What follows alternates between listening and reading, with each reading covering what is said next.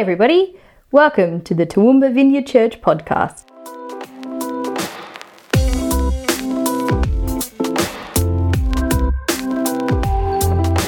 We are a brand new church here in Toowoomba, Queensland, and we are discovering the joy following Jesus together.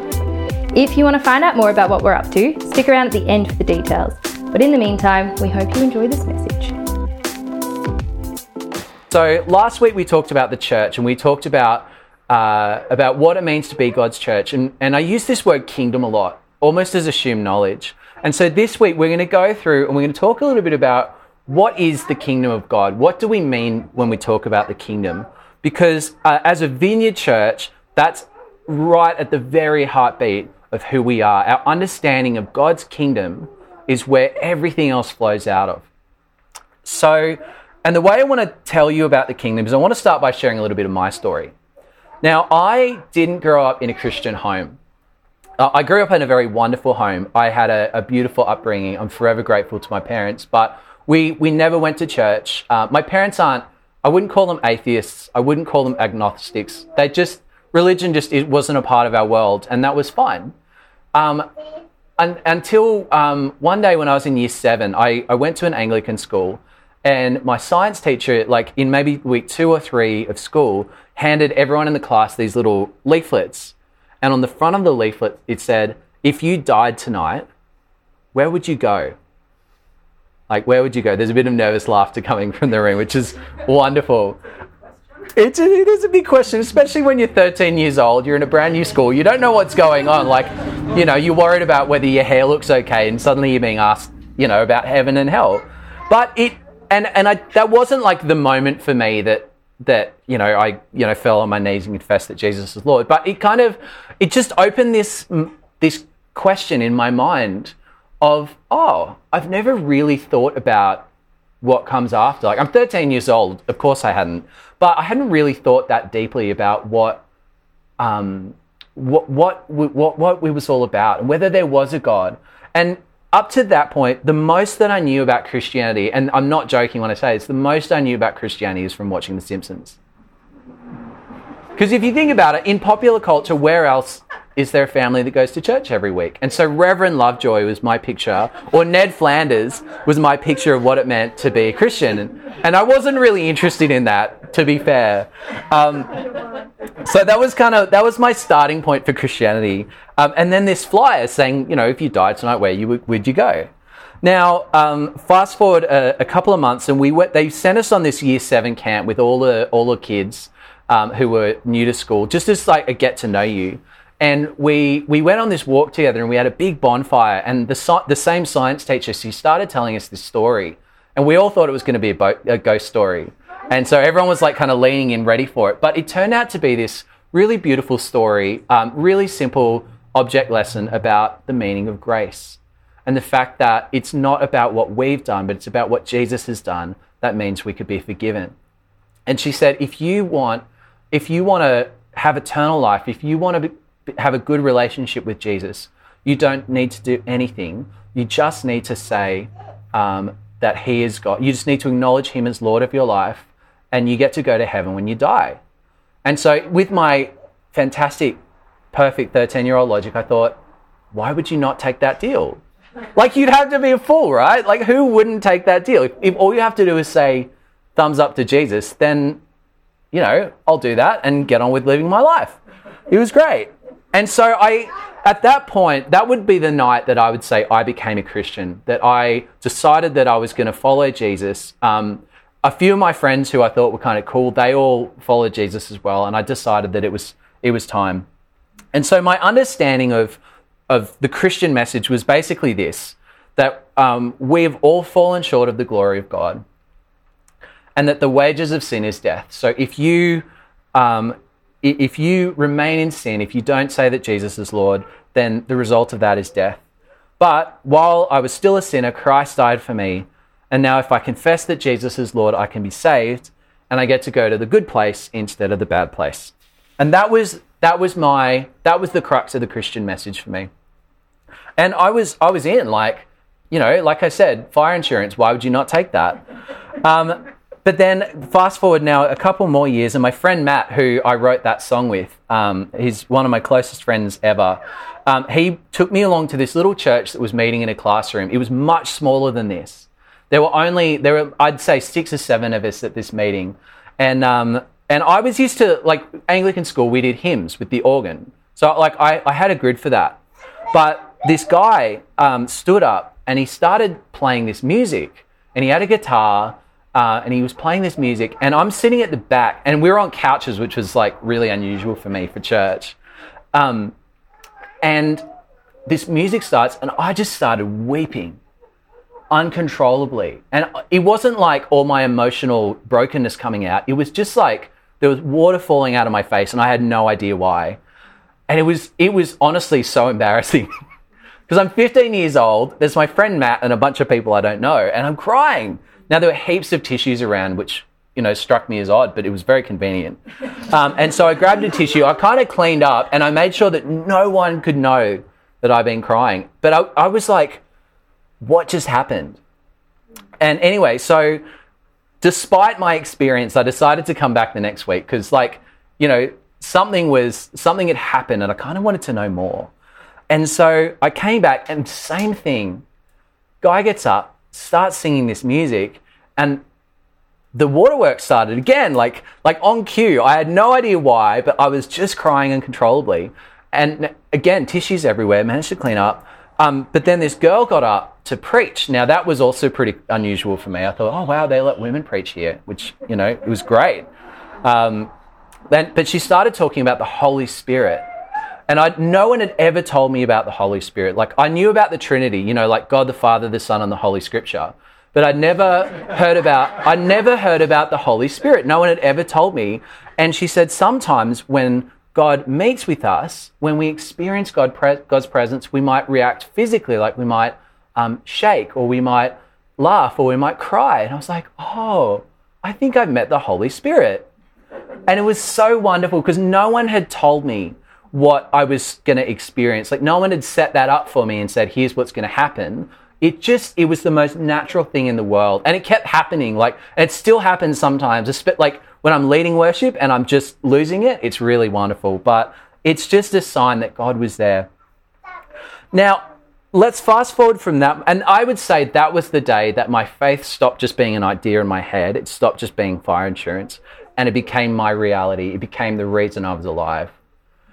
Um, ten, 10 years later, like let's, yeah, fast forward 10 years, I have been pastoring a church community at, um, at Northview. that little community had grown from a classroom to being 40 or 50 people gathering every Sunday. It was really wonderful to be part of that. We'd just been, for some bizarre reason, given, given the reins to pastor that little community, Jen and I.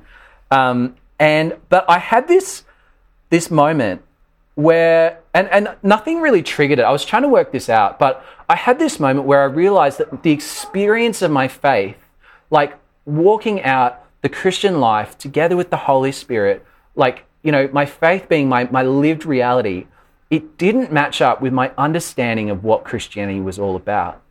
Because my theology, if you will call it that, my understanding of God was still what I, what I had from when I was 13 years old. It was, to be honest, it was just about how to go to heaven when you die. And I, I started to, uh, I would call it like a mini crisis of faith. Like I was never going to disappear from, from the faith. But I just realized that I just didn't know what it was I actually believed right at the center.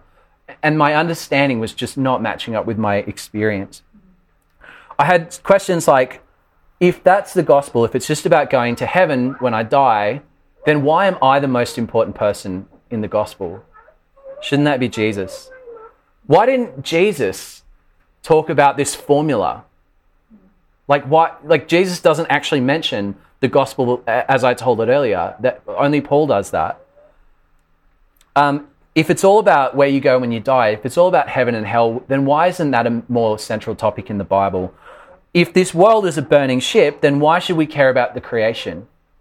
Um, why, why is there any incentive for me to improve my life after becoming a Christian? Isn't the only thing about telling other people about Jesus and selling them their fire insurance?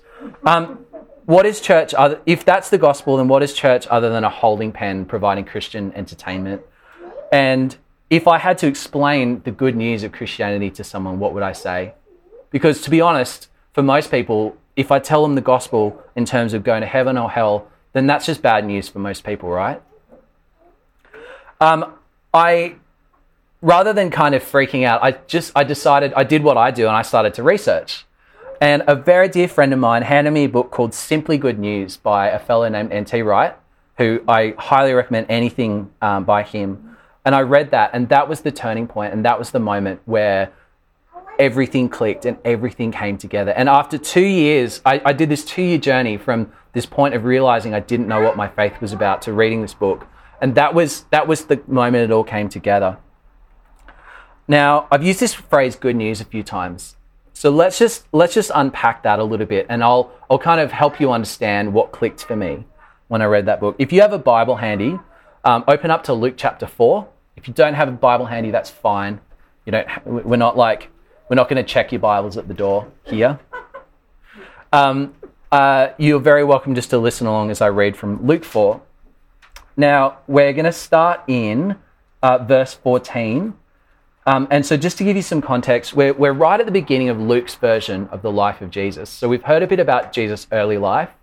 We've heard a little bit about um, uh, a, little bit about uh, Jesus' baptism uh, with John. Jesus has been taken out into the desert and been tempted. And then it's kind of like this is the moment that Jesus' um, public ministry begins. So he's been kind of in the shadows up to this point, and this is the moment that he announces himself. So, uh, read with me from verse 14. Jesus returned to Galilee, filled with the Holy Spirit's power. Reports about him spread quickly through the whole region. He taught regularly in their synagogues and was praised by everyone. When he came to the village of Nazareth, his boyhood home, he went as usual to the synagogue on the Sabbath and he stood up to read the scriptures. The scroll of Isaiah the prophet was handed to him. He unrolled the scroll and found the place where it was written, The Spirit of the Lord is on me, for he has anointed me to bring good news to the poor. He sent me to proclaim the captives will be released, that the blind will see, that the oppressed will be set free, and that the time of the Lord's favor has come.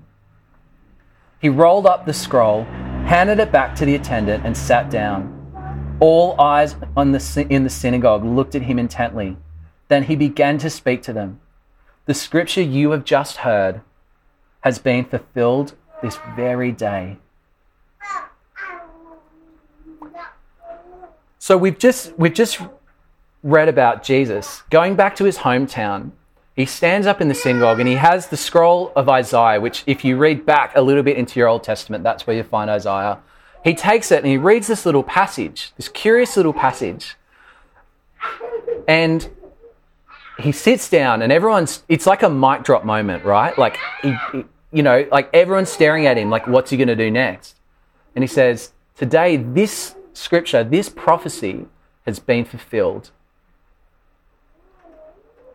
Like, that's, that's a big call, right?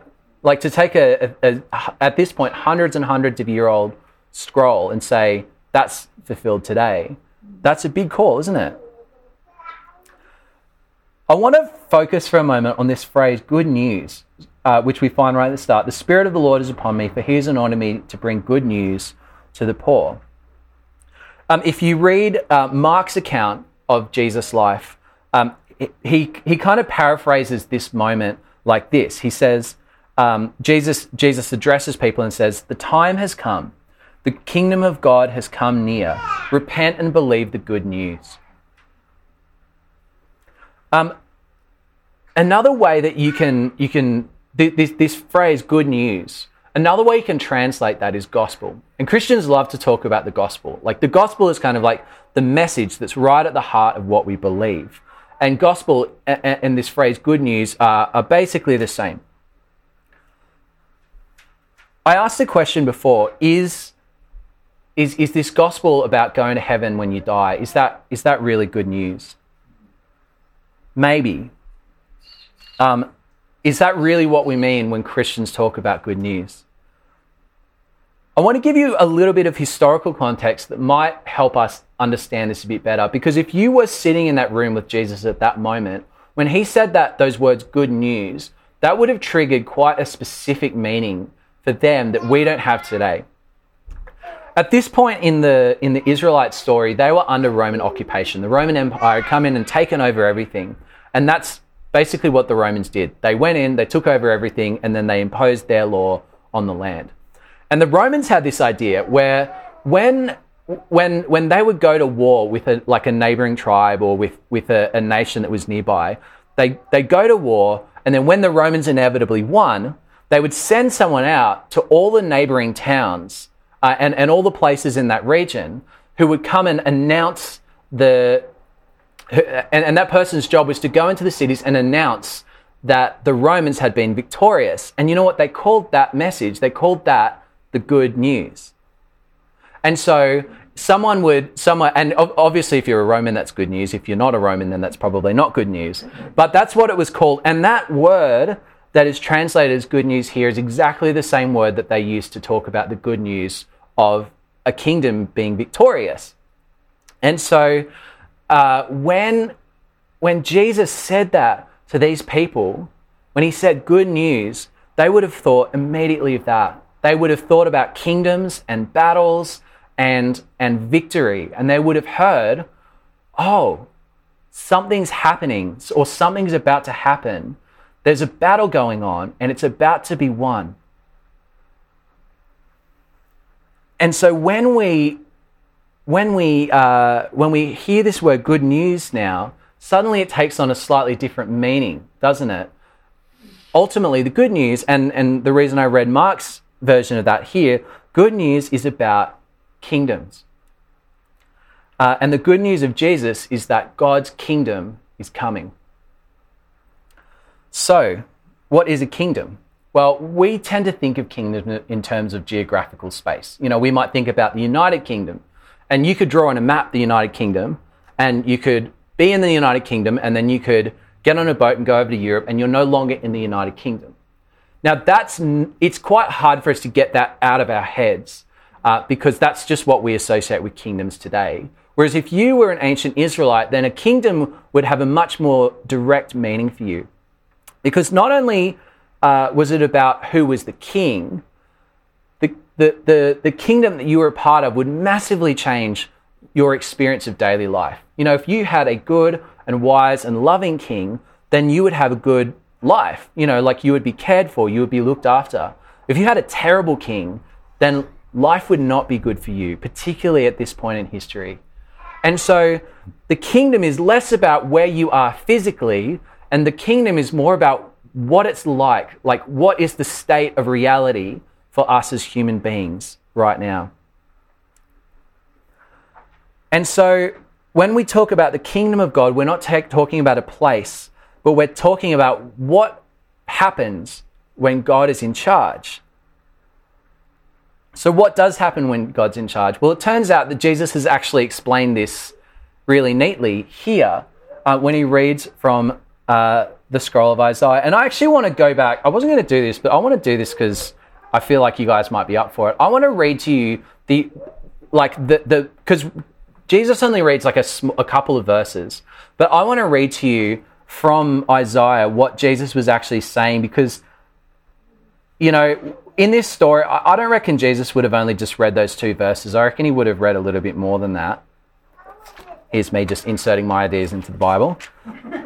Um, but I just want to read you this because this is just amazing. This is this is Jesus describing in the, in in the, the gospel that we just read. This is how Jesus described the kingdom of God. He said, "The Spirit of the Sovereign Lord is on me because the Lord has anointed me to proclaim good news to the poor." There's that good news. He sent me to bind up the brokenhearted, to proclaim freedom for the captives, and release from darkness the prisoners, to proclaim the year of the Lord's favor and the day of vengeance of our God, to comfort all who mourn, and to provide for those who grieve in Zion, to bestow on them a crown of beauty instead of ashes, the oil of joy instead of mourning, and a garment of praise instead of a spirit of despair. They will be called oaks of righteousness, a planting of the Lord for the display of his splendor. They will rebuild the ancient ruins and restore the places long devastated. They will renew the ruined cities that have been devastated for generations. Strangers will shepherd your flocks, and foreigners will work your fields and vineyards, and you will be called priests of the Lord. You will be named ministers of our God. You will feed on the wealth of nations, and in their riches you will boast. Instead of your shame, you will receive a double portion. Instead of disgrace, you will rejoice in your, in your inheritance.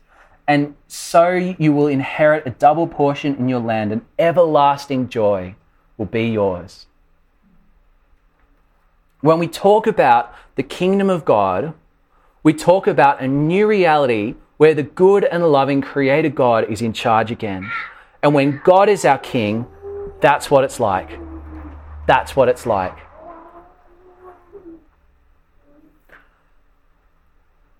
But that's not my reality a lot of the time. You know, if Jesus said this has been fulfilled in your, hear- in your hearing, then why? I mean, we see that sometimes. Like in the church, Jen and I have had the privilege of experiencing moments where people receive the most profound healing that transforms their lives so that when they encounter the, the presence of the living God, their lives are changed forever. Like we've witnessed that time and time again. We've also witnessed the exact opposite. We've witnessed people, we've walked with people through heartbreak, through brokenness, through death, through, through mourning, and all of the things that are the opposite of what we've just read about. So sometimes we see it, sometimes we don't. Well, I want to. So what? What's the what's like the time frame of this promise? Like how how does that work? Well, it turns out that what Jesus is doing here is he's announcing that this kingdom plan, the, the, the plan for God to become king, has begun. I want to read you uh, the promise that we get right at the end of the Bible. So if you have a Bible, turn to almost the last page. Um, and I'm going to read from uh, Revelation 21. I want to read the moment that this promise is fulfilled. No, more towards the back. Revelation chapter 21. This is such a good passage. It's worth the wait, I promise. Um, Revelation 21 from verse 1 says, Then I saw a new heaven and a new earth, for the first heaven and the first earth had passed away, and there was no longer any sea. I saw the holy city, the new Jerusalem, coming down out of heaven from God, prepared as a bride, beautifully dressed for her husband. And I heard a loud voice from the throne saying, Look, God's dwelling place is now among the people, and he will dwell with them. They will be his people, and God himself will be with them and, and be their God. He will wipe every tear from their eyes.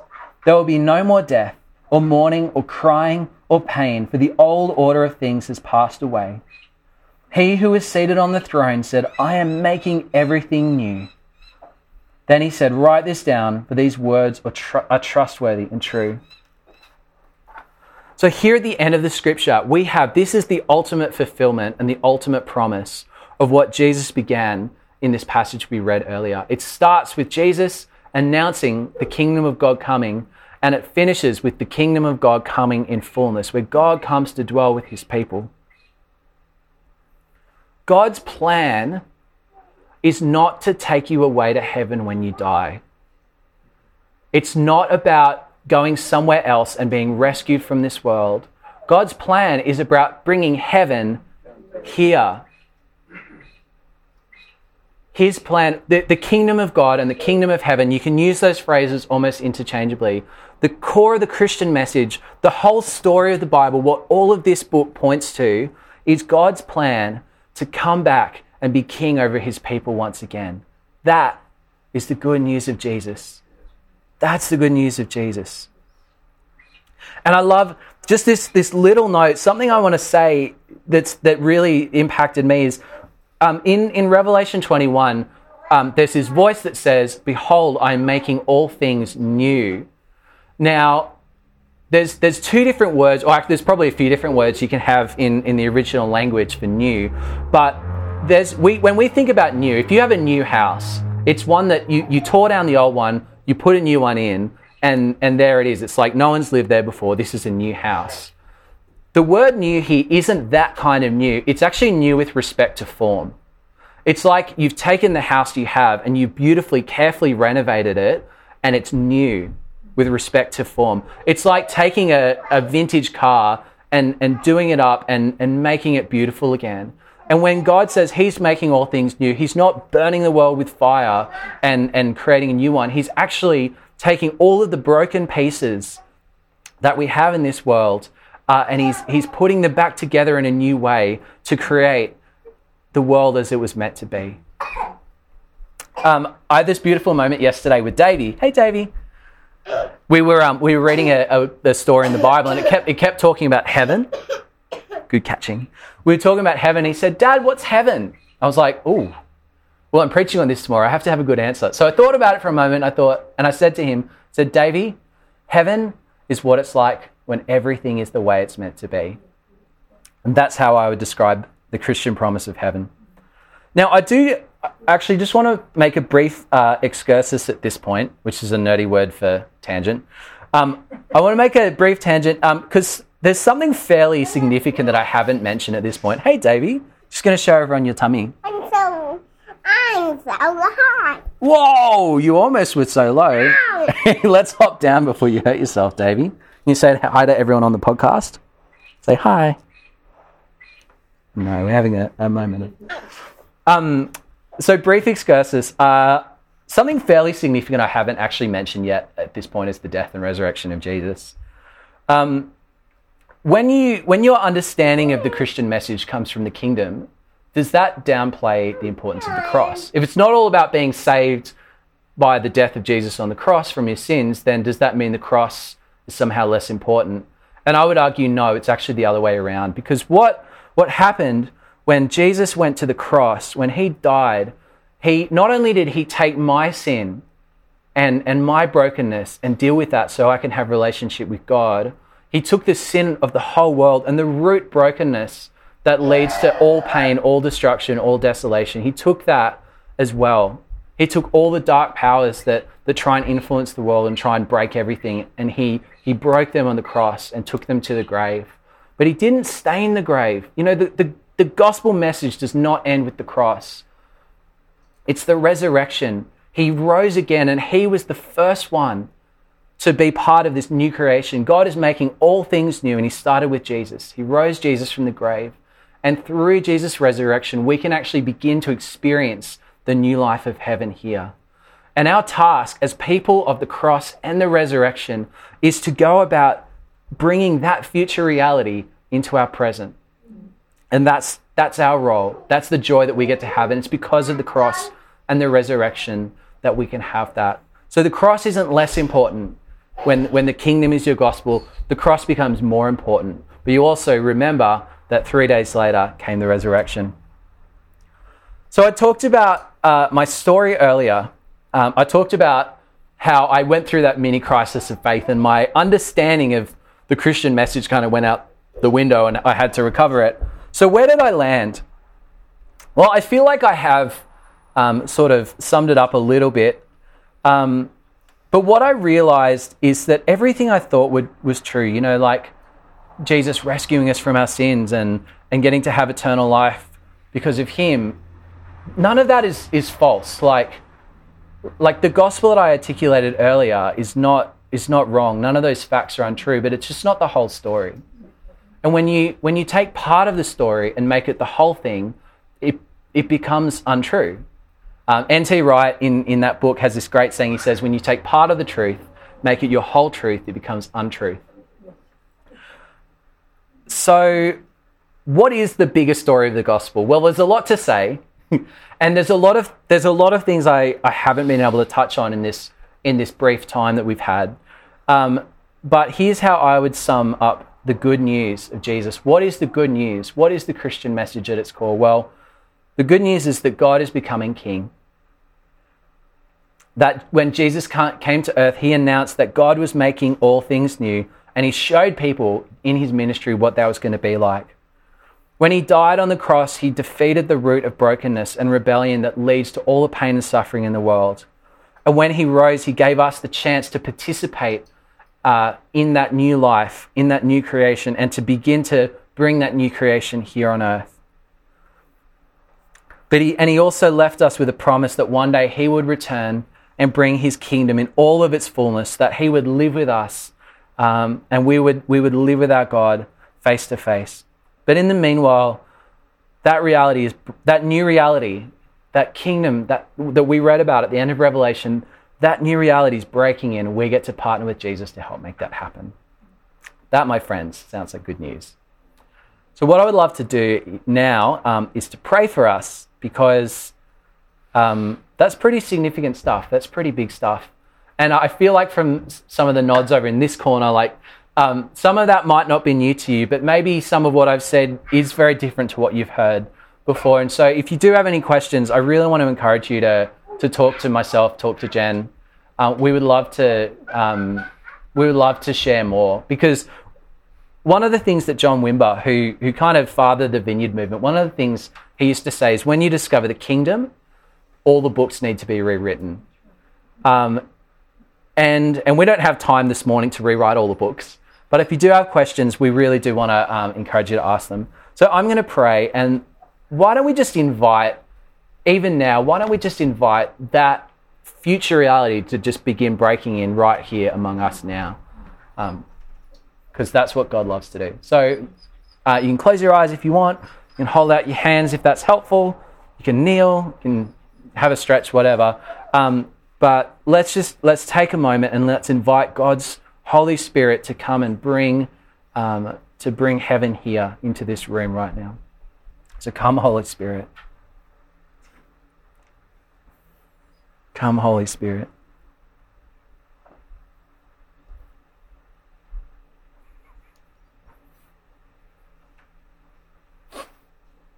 Oh, come, Lord Jesus. Dave, you're awesome. I have a tummy. You do have a tummy. I feel like on this podium, I just want him to start preaching. I just think that'd be awesome. hmm. um, Lord, we, um,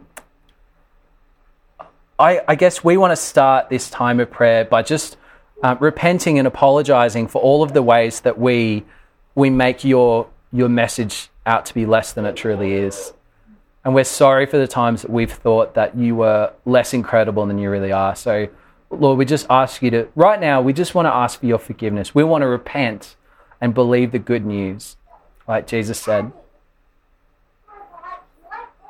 Um, and Holy, Holy Spirit, we, um, we saw your power through Jesus. When, when we read the stories about Jesus and the way he healed people and he raised the dead and he, uh, and he bound up the brokenhearted and and all of the things, when we read through that Isaiah passage, that's what we saw in Jesus. And Lord, we want to see that here in Toowoomba too. Um, and so come and fill us, Holy Spirit. Fill us with your presence. Fill us with your power, Wow, you made it to the end. Good job. If you want to listen to more of our messages, just search out Toowoomba Vineyard Church wherever you listen to the podcast. You can also check out our website at tvc.org.au and find us on Insta at Toowoomba Vineyard. We'll chuck those links in the notes so you don't have to remember. That's all for now and hope you have an excellent week.